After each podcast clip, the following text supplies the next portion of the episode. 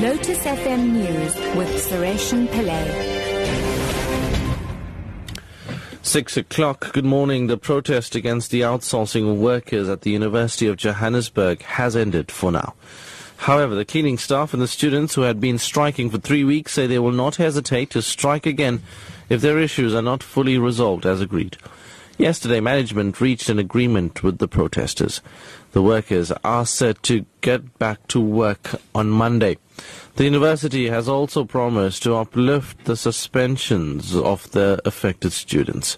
UJSRC Secretary General Mangaliso Mkonta. The strike is not over. We, we're suspending the struggle. We're going back to our books, we're going back to our jobs as workers. But if we continue to be unsatisfied, if we continue to experience injustices in this university, we will take it to the streets again. So yes, for now we have suspended this, but till such a time as where we see that the level of injustices continues, we will come back to the streets to again make our voice be heard if we are not heard by the boardrooms. The SABC board has suspended the broadcaster's group CEO Frans Matlala pending investigation. Matlala was appointed only four months ago. SABC management says it will not comment further on the matter until all processes are finalized.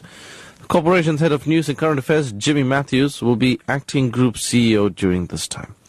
Matlala previously held a number of senior executive positions at places such as Standard Bank, African Life South Africa, First National Bank, and South African Breweries. The latest move comes at a time when the SABC's chief operating officer, Hlaudi Motsoeneng, is on leave pending a disciplinary inquiry. The United Nations mission in the DRC says at least 14 women were raped by Congolese soldiers during a single incident in September. The UN says this is the largest occurrence of sexual violence by Congolese soldiers reported this year. The BBC's Maud Jullien reports. A preliminary investigation report suggests the violence happened during army operations against a militia active in South Kivu in the east of the country. The area has become sadly notorious for high rates of sexual assault committed by both armed groups and government soldiers. The communications minister told the BBC that facts had yet to be established regarding this specific incident and that he could not comment before there had been a trial.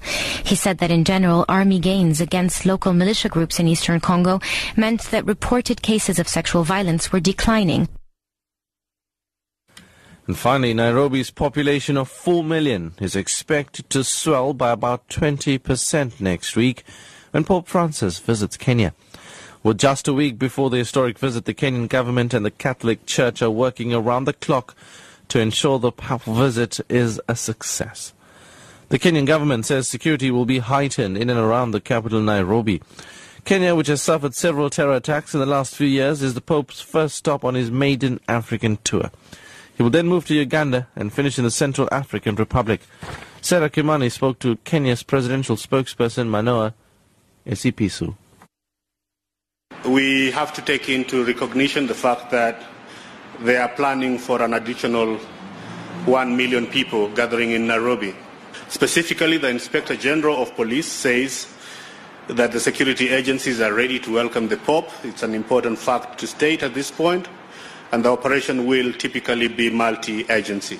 The Kenya Police Service, the Kenya Prisons, the National Youth Service are among the agencies mobilizing for the event.